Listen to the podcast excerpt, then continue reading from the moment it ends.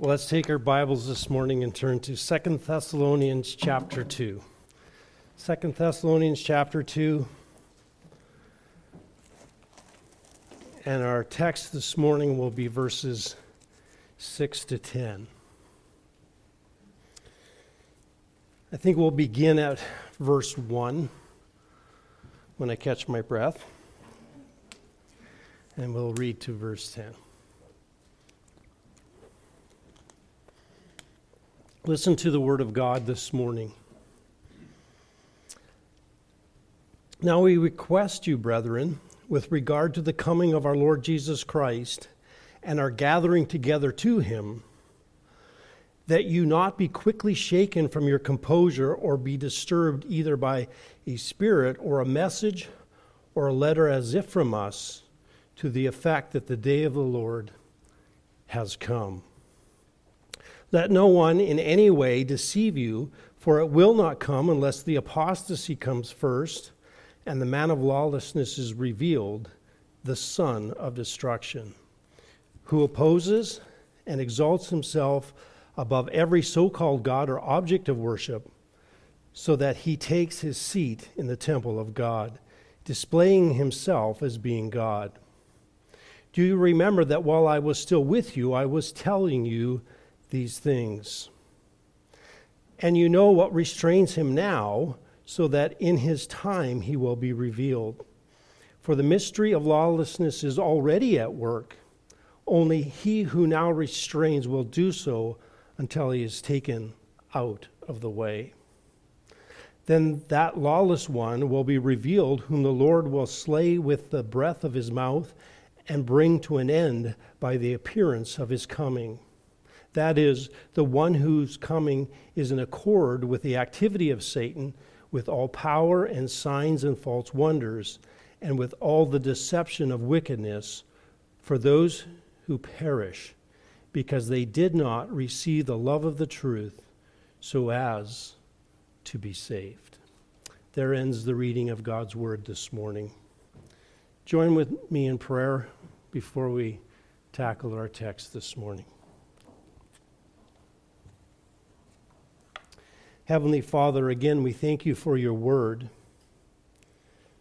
We thank you that it has been given to us in human language, that it has been given to us in our language so that we might read it, that we might be able to understand it. In fact, you, you expect us to understand it. We thank you for the Holy Spirit that illuminates the truths so that we might know truth for sure.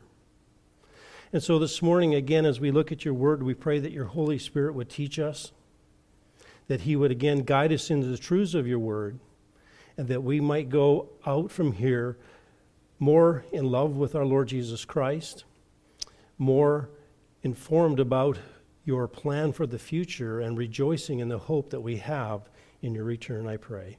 In your name, amen.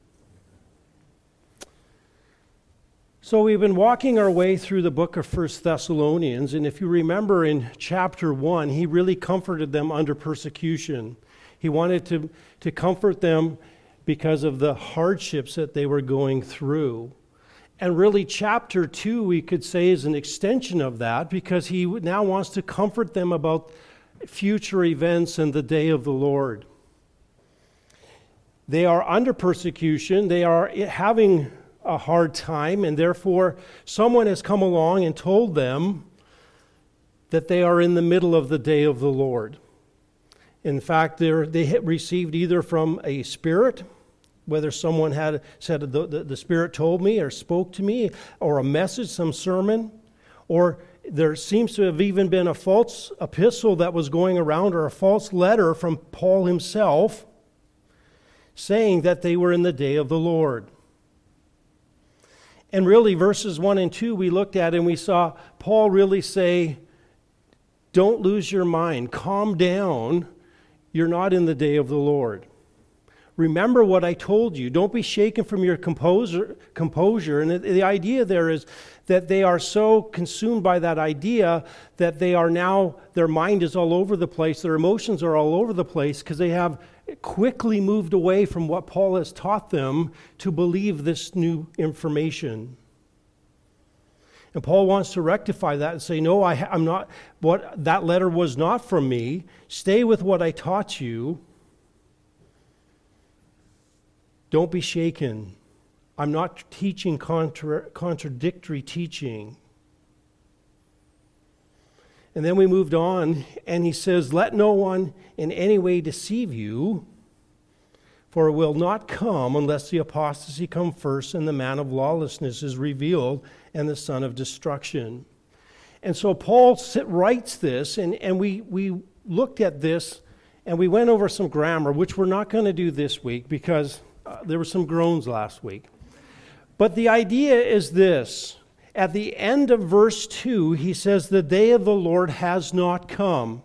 And the idea here is that the day of the Lord is not present. They actually think they're in the day of the Lord.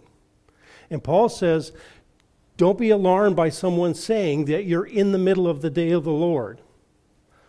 And then as we skip down to verse 3, he has this little sentence in between, and then he goes, For it will not come. And we said that this there is a clause that comes after that unless. And that unless clause or that unless clause needs to be identified by a verb in front of it. In other words, it should read the verb from verse 2 for the day of the Lord is not present. Now, all of your translations say it will not come. But the verb needs to be supplied from verse 2, so it should read, For the day of the Lord is not present. So it not it will it's not it should not read it will not come. It should read it is not present unless the apostasy comes first and the man of lawlessness is revealed. And what we saw is that the first the word first applies to that the apostasy comes before the man of lawlessness, and therefore, verse 3 has this idea. For the day of the Lord is not present unless it, during the day of the Lord the apostasy comes first, and after the apostasy comes, the man of lawlessness is revealed. All right, so the, the idea is there are two events that are taking place during the day of the Lord the apostasy will come, and then the man of sin will be revealed, or the man of lawlessness. Those are two events that take place during the day of the Lord, not prior to the day of the Lord. And we said, Paul had already said that the day of the Lord would come like a thief in the night. He's certainly not going to start putting conditions on the day of the Lord and say these things must happen before the day of the Lord comes. Otherwise, he couldn't say it comes like a thief in the night because you would know, you would have warning signs. Then he describes that he will exalt himself, he will set himself up as God, he will set himself up in the temple of God, displaying himself to be God, and he will, he will ultimately demand that the world worship him as he takes up his place, we saw in the temple in Jerusalem, declaring himself to be God. And then Paul, we said in verse 5, gave a little bit of a scolding do you not remember that while I was still with you, I was telling you these things? I already told you this. I already told you this. Well, now, as we come to our text this morning, Paul is going to give them some more information about the man of lawlessness. We could call him the Antichrist, that's this one to come, and I'm going to give you some more information about him. And I don't want you to be ignorant about this. I don't want you to not understand what will take place. And again, he wants to comfort them so that they know they're not in the day of the Lord. And so, by giving more information, maybe about the man of lawlessness, the Antichrist, they can know for sure they're not in the day of the Lord because they don't see some of these events. And so today, as we look at this, as we look, we're going to look at the Antichrist and maybe really look at his life. And as we look at his life, we will see, first of all, the Antichrist's entrance. We're going to see him revealed, we're going to see him, him displayed. And then we're going to see the Antichrist end. In other words, we're going to look and see what happens to him in the end. How successful is he? Then we will see the, the Antichrist's empowerment. How, what, how is he empowered? How can he do the things that he's done? And then lastly, we will see his entrapment. We will see those that believe him and what happens to those who are not God's. And so this morning, we will just simply look at the Antichrist and maybe his life, and we will see events that take place within that life. And so Paul says, and you know. All right? First of all, we'll, we'll, we'll just look at the Antichrist's entrance. And he says, and you know. And, and he says, basically, uh, what he says in verse 5 Do you not remember that while I was still with you, I was telling you these things? In other words, you should know about this. I told you that the Antichrist would be set up, I told you that he would set himself up as God. And you know this, and you know, and guess what he says? And you know what specifically? What restrains him? What restrains the Antichrist? What keeps the Antichrist from coming on the scene? What keeps the man of lawlessness from being seen? But you'll notice this they know. they know. He says, You know what? So something's holding back the Antichrist. He says, You know what? But Paul doesn't tell us what what is. Right? He could, and it would have been really nice if Paul had just said, This is what's holding him back. But he doesn't. And so, of course, this has spawned many, many different views as to what that is. What is restraining the Antichrist or the man of lawlessness from coming? Well, some have said I know what it is it's the preaching of the gospel. As we preach the gospel, that holds back evil. It keeps him in check. And as long as men preach the gospel, he's restrained. And as long as the gospel is needed to be preached, he can't come. He can't come onto history. After all, Jesus said in, in Matthew 24 24, This is the gospel of the kingdom. It shall be preached in the whole world as a testimony to the world, then the end will come. So, ha, there it is. Well, the problem with that is that that doesn't mean that, that the gospel has to be preached before the church is raptured. It just says before the end comes, when before the final day when God comes and sets up the eternal kingdom, it will happen.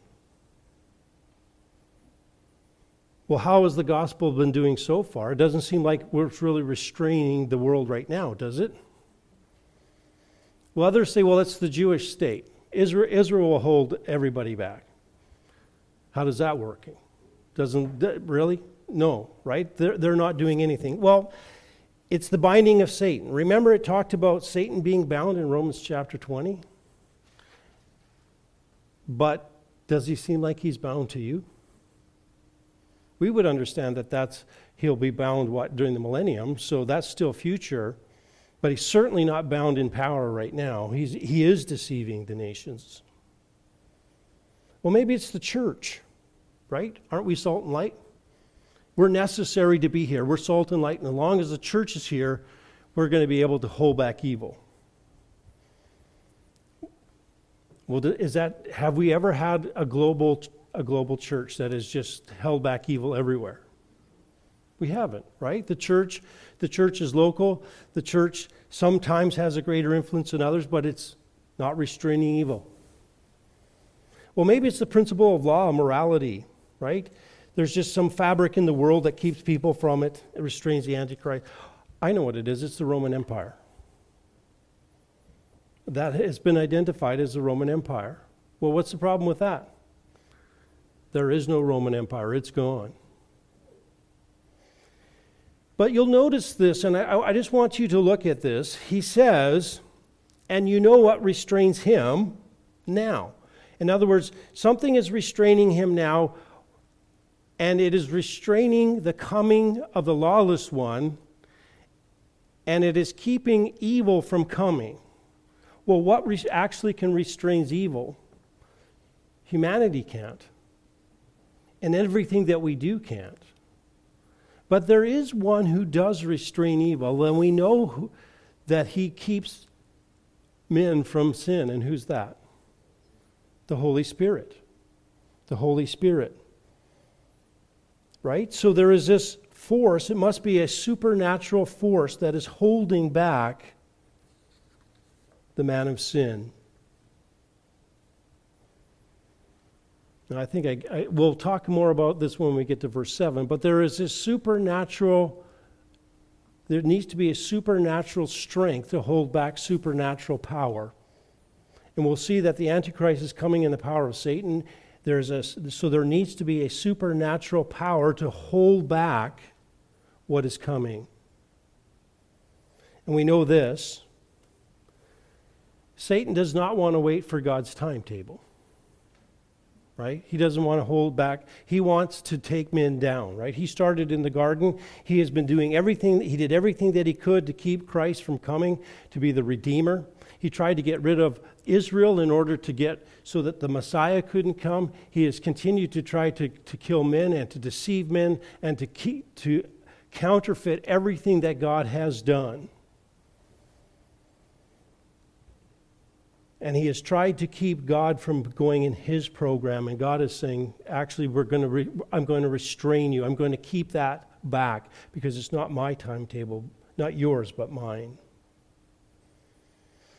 And again, we could say, here's the reason for the restraint, verse 6 so that in his time he may be revealed. In his time, not Satan's time, not at Antichrist's time but in God's time. Literally in his season. In other words, there's a season for him to be seen, there's a season for him to be exposed, there's a season for his time in history, but it's not now. Right now, God is redeeming his church. Right now, God is working in the world, and he is, he is in the process of saving all the elect out of the church. He is in that process of, make, of, of having the church built. And we would say this to borrow a term from Paul in Romans chapter 11 it is the time of what? The Gentiles. And the Antichrist will not come until the time of the Gentiles is full. And so God has a plan and He has a time. It's interesting because this is the same word that is used in Galatians chapter 4 for Christ. In the fullness of time, God sent forth his Son, made of a woman. And just like there was a perfect time for the Messiah to come, and when we looked at that, remember, it's not that history was right. It's not that God, that everything in history or in the world was right. It was when God decided in his sovereign time to bring Jesus Christ into the world. And he says, So it is with the what?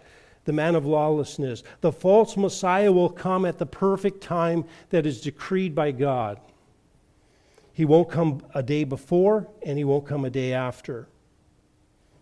And again, this, this is in the passive voice. It, it indicates that his revel, the revelation of the man of sin will not be upon his doing, but he will, it, he will be revealed. It will be God who is under control, not him. And so God is sovereignly control of his creatures, even if they are evil.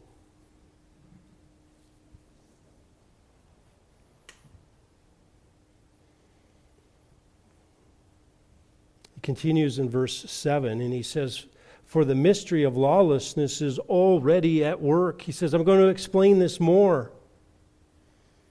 This is why the present restraint is needed. In other words, the reason that we're having to hold him back is because the mystery of lawlessness is already here. In other words, there is all the Satan is already at work. The character of lawlessness is already here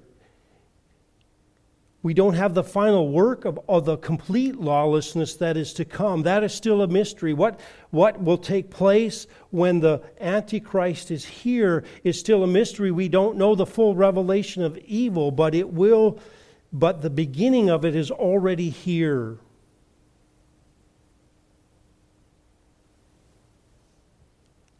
Evil will be fully let loose when the Antichrist comes, but that, that spirit is already here. Our world is already evil. Our world is already full of false teachers and false religions. We only have to look around every time you turn on the I don't know if anyone uses the TV anymore. Anytime you go on the internet and you hear you hear evil after evil after evil, things you can hardly believe. And yet there's going to come a time where this evil will be even worse. It's hard to believe.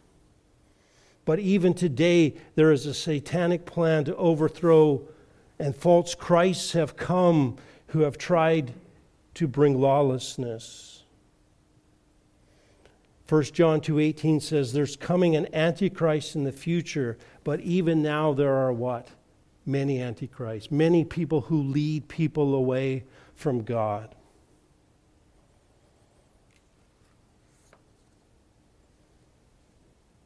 Again, the term mystery here doesn't mean something that's mysterious or unintelligible, but simply, simply something that has not been revealed.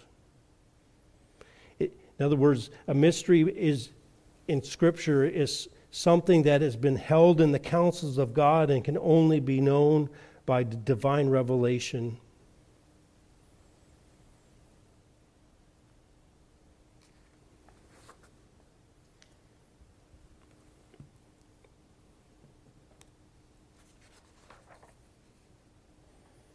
And so he says, He is coming.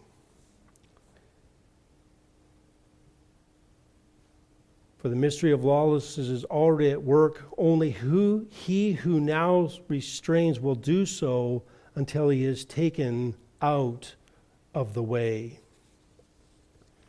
Now, that's interesting because when we looked earlier in the verse, in verse 6, it says, that what restrains him?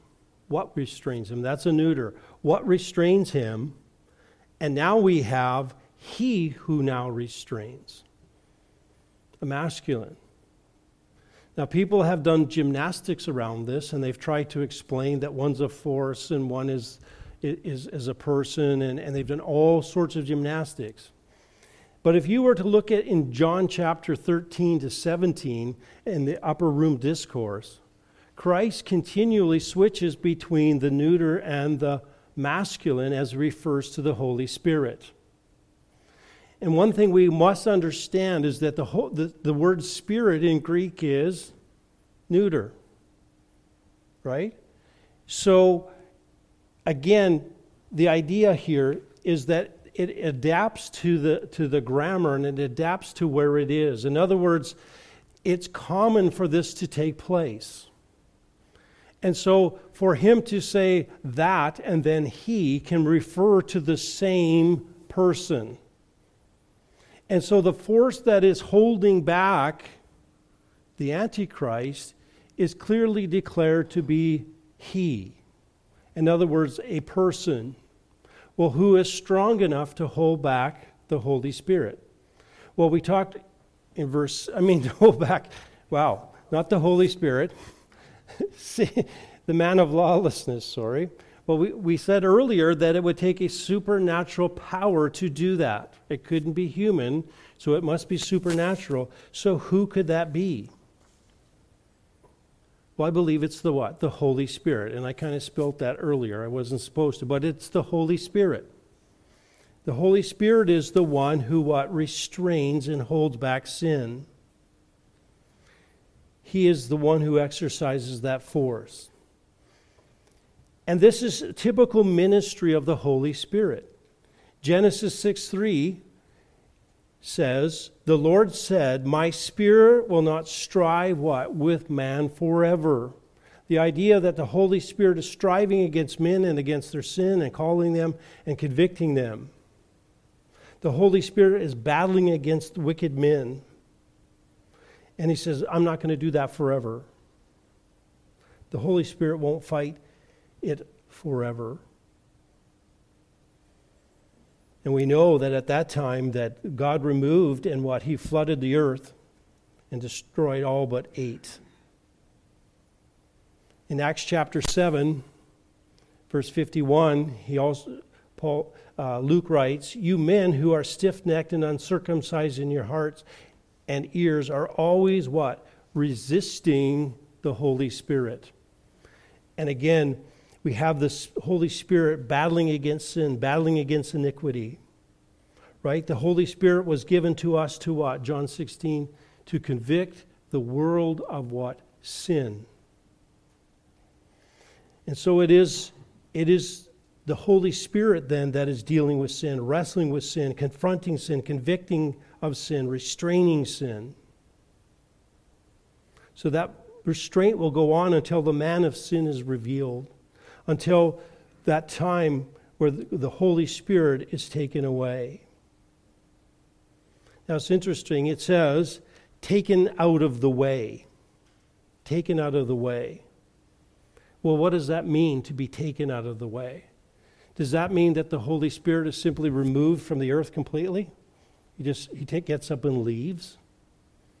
Well, that might be a little hard to do because the Holy Spirit is what? Omnipresent.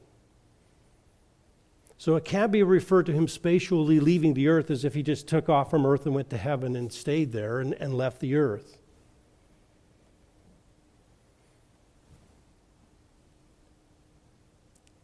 And we know this that during the tribulational period, because we have tribulational saints in heaven saying, Lord, how long before you avenge our, our death? We know that there are those who are being saved during the tribulation, so the Holy Spirit must be here.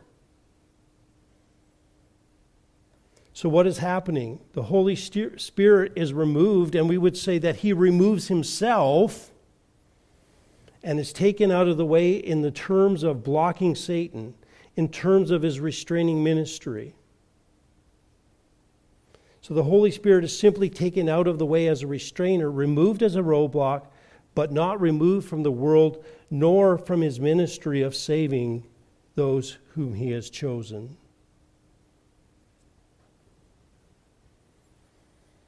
And so we will see the Holy Spirit working because there's going to be the 144,000 who are preaching.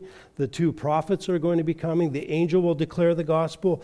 And we know that there are those who are saved. And no one is saved outside of the regenerating work of the Holy Spirit. So, something is as a supernatural force, the someone who exerts that supernatural force is the Holy Spirit. Then he says at the beginning of verse 8 then the lawless, not, lawless one will be revealed. In other words, this person, this personal embodiment of evil, will be clearly identified and revealed.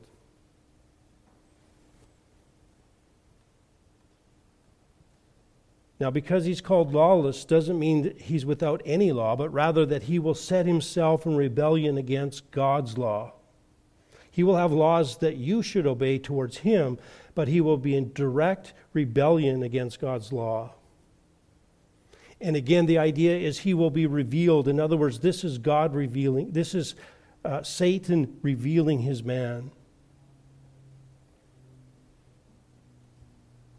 And so he says, the, the man of lawlessness will be revealed when the Holy Spirit has been removed. When the restrainer has removed, then this man of lawlessness, this one who has been in the wings, this one who's maybe been alive for years, this one who is going against all that God wants, will ultimately be revealed in a way that will be unmistakable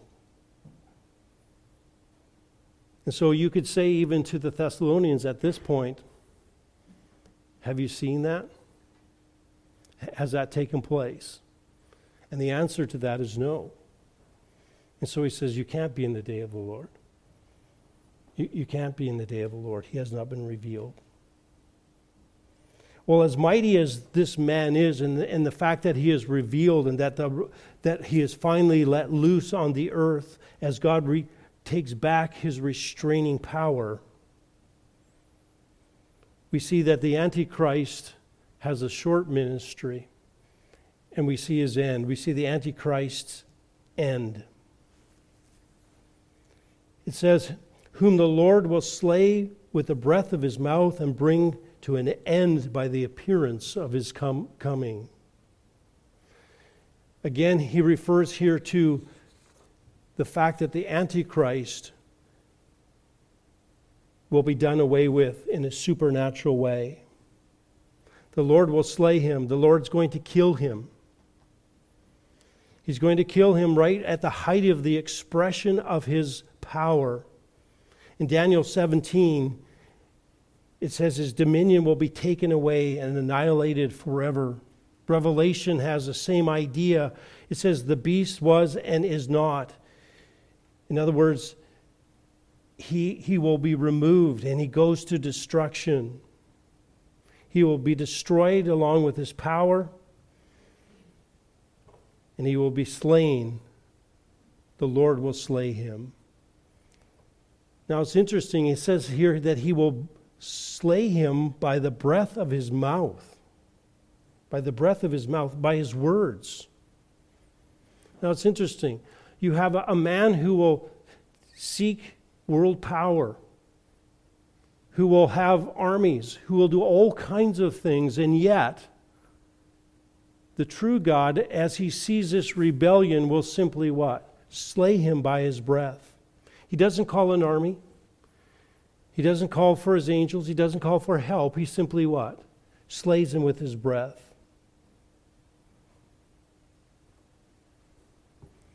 The phrase is, is a, used in the Old Testament in Isaiah chapter 11, verse 4. With his righteousness, he will judge the poor and decide with fairness for the afflicted on earth. He will strike the earth with the rod of his mouth. With the breath of his lips, he will slay the wicked. This is where Paul was drawing from as he was speaking. Again, Isaiah 30, verse 33. The breath of the Lord, like a torrent of brimstone, sets afire. God lets out his breath, as it were, and it comes like fire. It consumes and destroys. And he says he, he, will, he will do it by the breath of his mouth and bring to an end, literally abolish, render inoperative, immobilize. And again, the idea here is not that he ceased to exist, but that he is immobilized and empowered and conquered.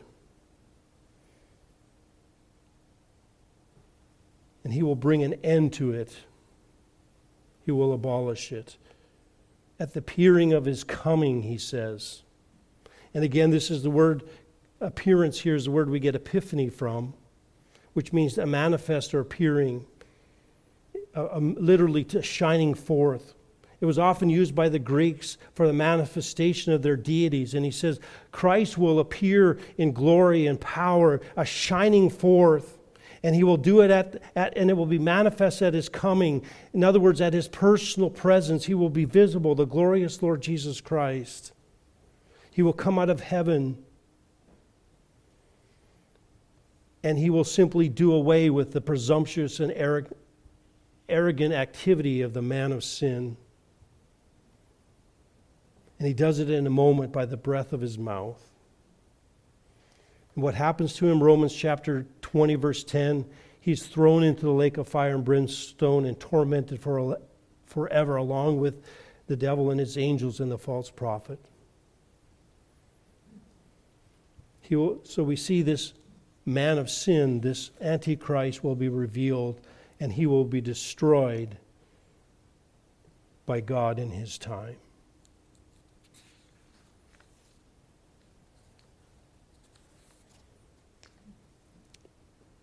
So we've seen the Antichrist as he's entered, we've seen his end, and now we will see the, the Antichrist's empowerment as he is in his life.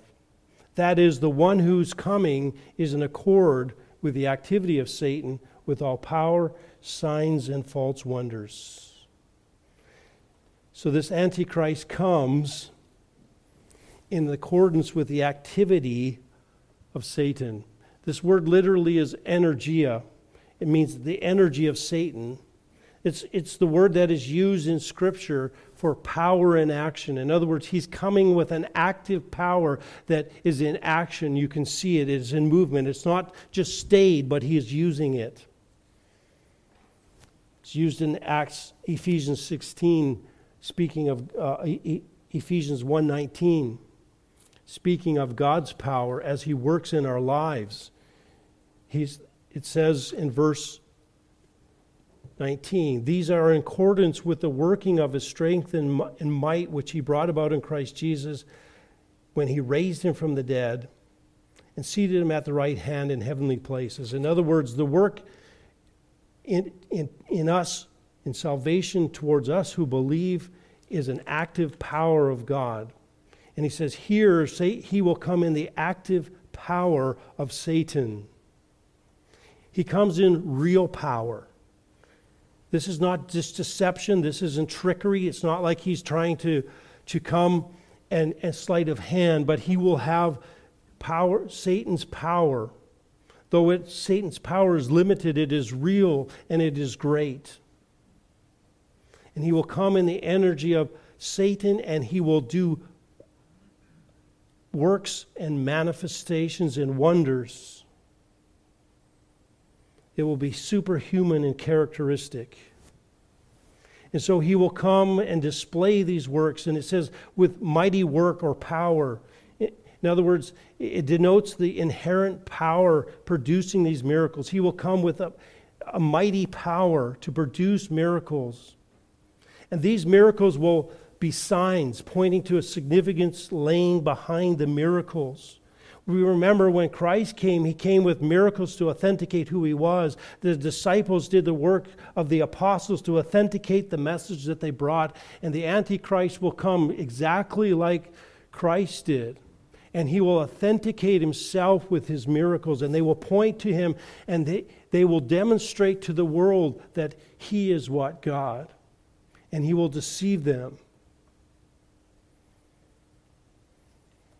And it says in wonders or false wonders indicates the abnormal nature. In other words the astonishments they will produce. In other, pe- in other words people will come and he will do these miracles in the power of satan and he will he will he will point to he will be pointing to who he is. In other words i'm god. Only god can do these things. And people will be absolutely amazed they will be absolutely amazed. Now, I can't help but think that we live in a time and an age that is absolutely ripe to be deceived because we've already taken the idea that signs and wonders and visions and all of these miraculous things are the norm in the Christian life.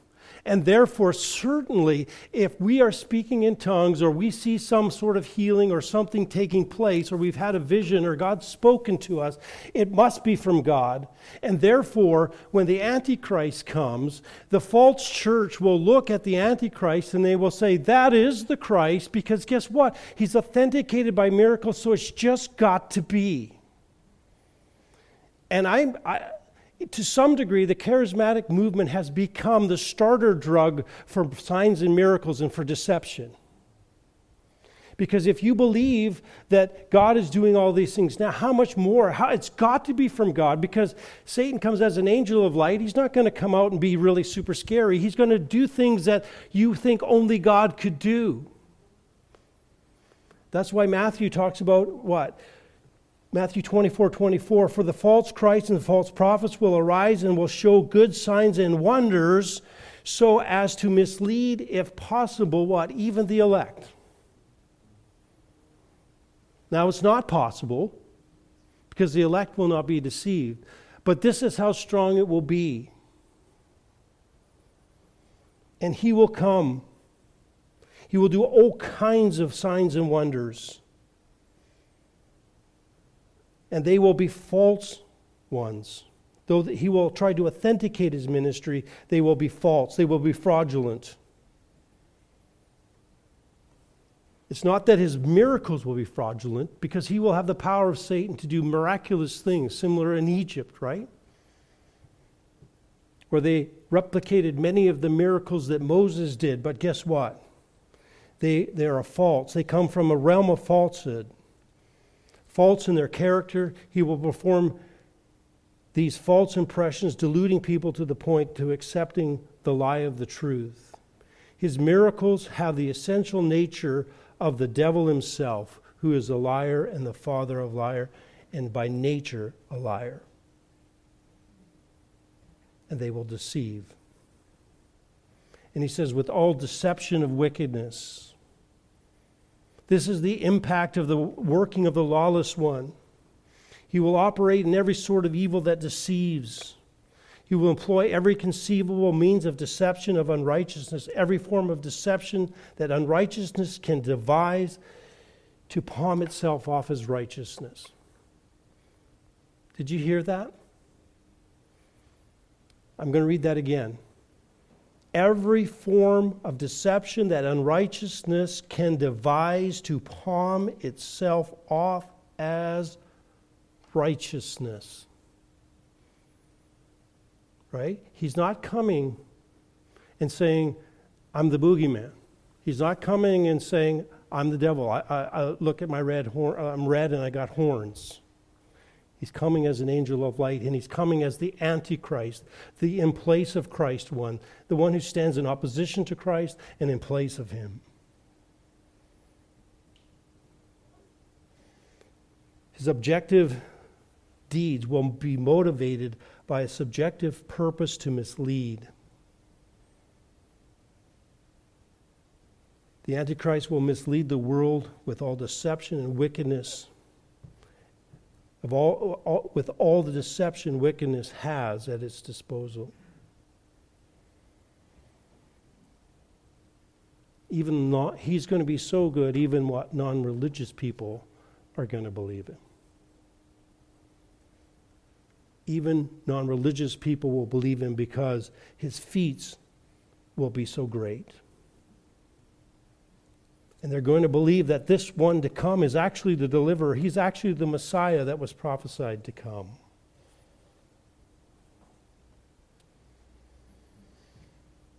And so the Antichrist will come in the power of Satan. He won't look like Satan, but he will come in power activated by Satan himself. Lastly, we see the Antichrist entrapment. That deception is for those who perish because they did not receive the love of the truth so as to be what? Saved.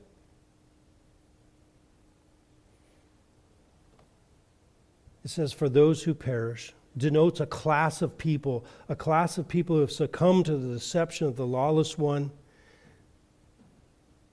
And now that class of people are on the path that leads to ruin.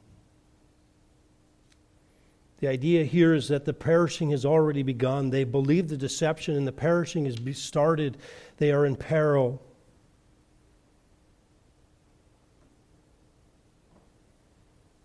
They are opposite, this class is opposite to those who are now being saved.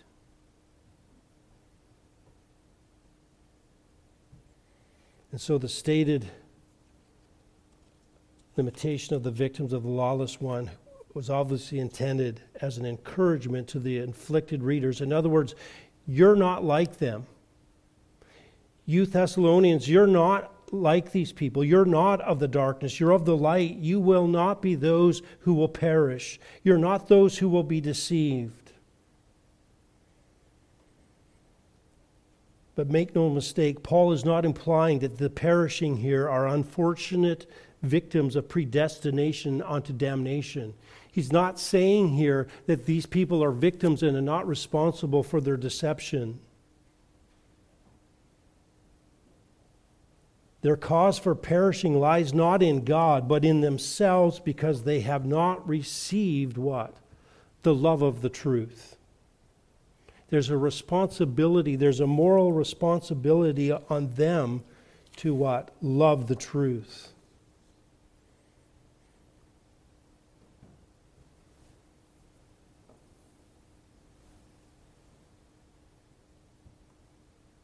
There is a just deserved punishment because they have willfully rejected the truth. They refused, looks back to a definite decision. There was a definite decision that they made in the past not to receive God's salvation. They refused as a voluntary and willing act to open their hearts to love the truth, literally, the love of the truth. They made a, a, a moral decision to refuse the truth that they saw. They are not victims who are desiring to see God and wanting to go after God are being held back, but they are willfully by nature those who choose to refuse it. Now, love of the truth here means more than actually just having a intellectual or emotional commitment to the truth. It's not just an intellectual admiration. And I think there are many within Christendom that are that who who at least in the visible church are on God's side. They like what he stands for. If they were voting in, a, in an election, he would be their candidate. But they really have no love for the truth in this fact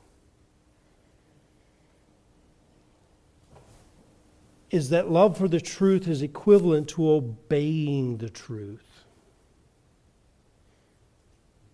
Right? We can, we can actually love truth. We can, in, in the fact that we can say, I, I, like, I, like, I like God's principles. They work pretty good, right?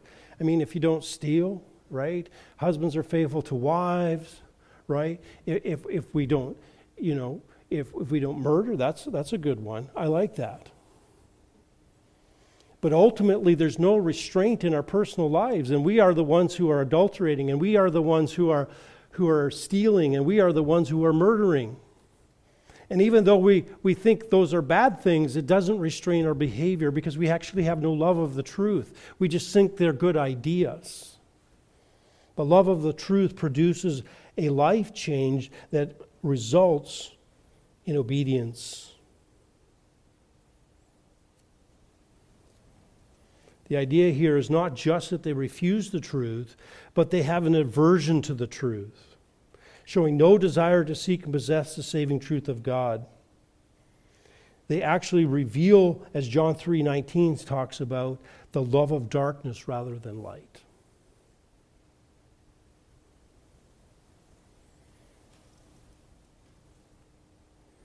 It is the love of truth or the absence of it that tests is the test of a man's character. God sought to awaken them in his love through the truth, through the message of the gospel, but they willfully rejected it. So as to be saved, expresses the divine intention for them in seeking to lead them to love the truth as supremely revealed in Jesus Christ. As one writer says, God is not a monster who has pleasure in the death of the wicked, but that he desires salvation.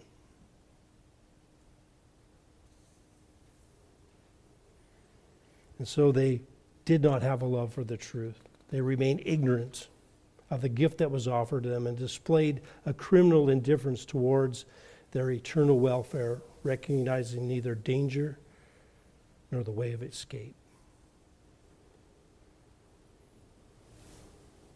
Paul says this is, this is what happens to those who aren't Christ's. They are deceived.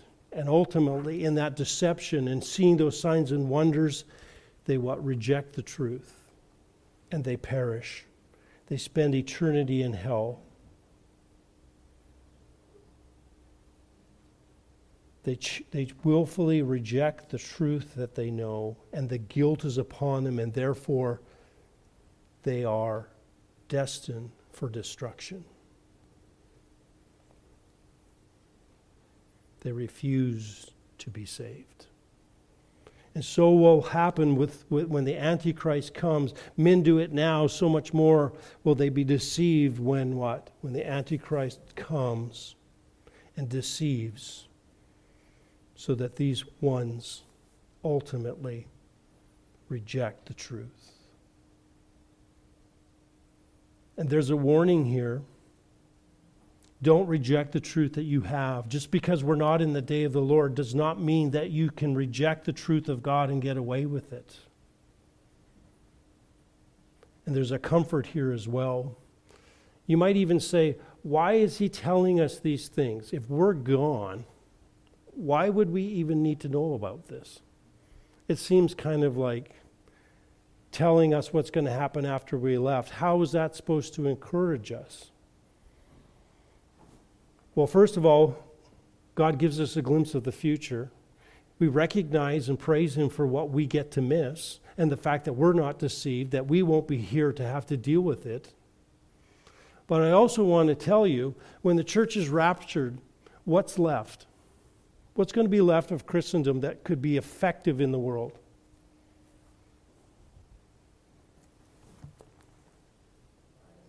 Bible, right? Right? And if God is still saving and the Bible is still here, then guess what? People will be reading this and they'll be going, wait a minute. Wait a minute. So we sometimes think that the Bible is just for us, but it's going to be for all those in the day of the Lord because the, the written word of God will still be here, and there will be those who pick up the word of God and say, Hey, I recognize that. Right?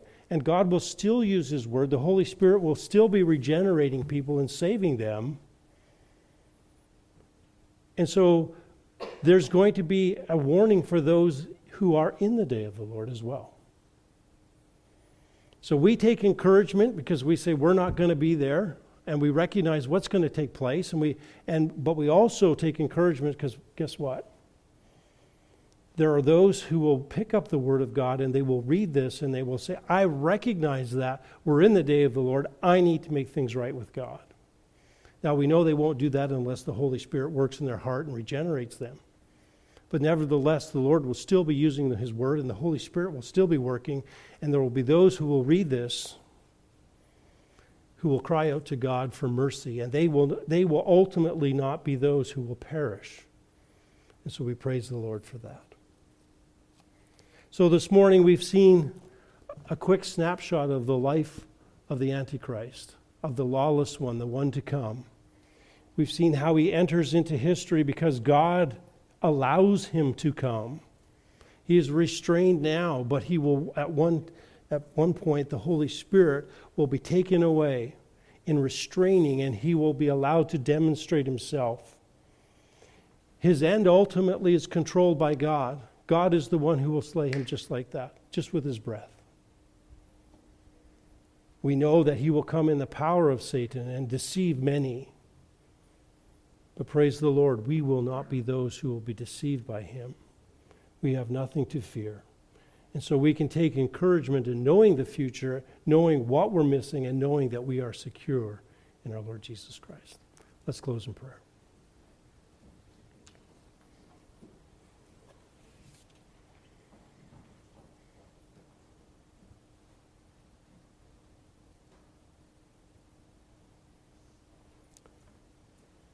Heavenly Father, we thank you that we have nothing to fear. We thank you that if we are yours, we have nothing to fear. We praise and thank you that all this satanic lie and all of this deception and all of this evil we will not have to put up with. We praise and thank you that you have saved us and opened our eyes.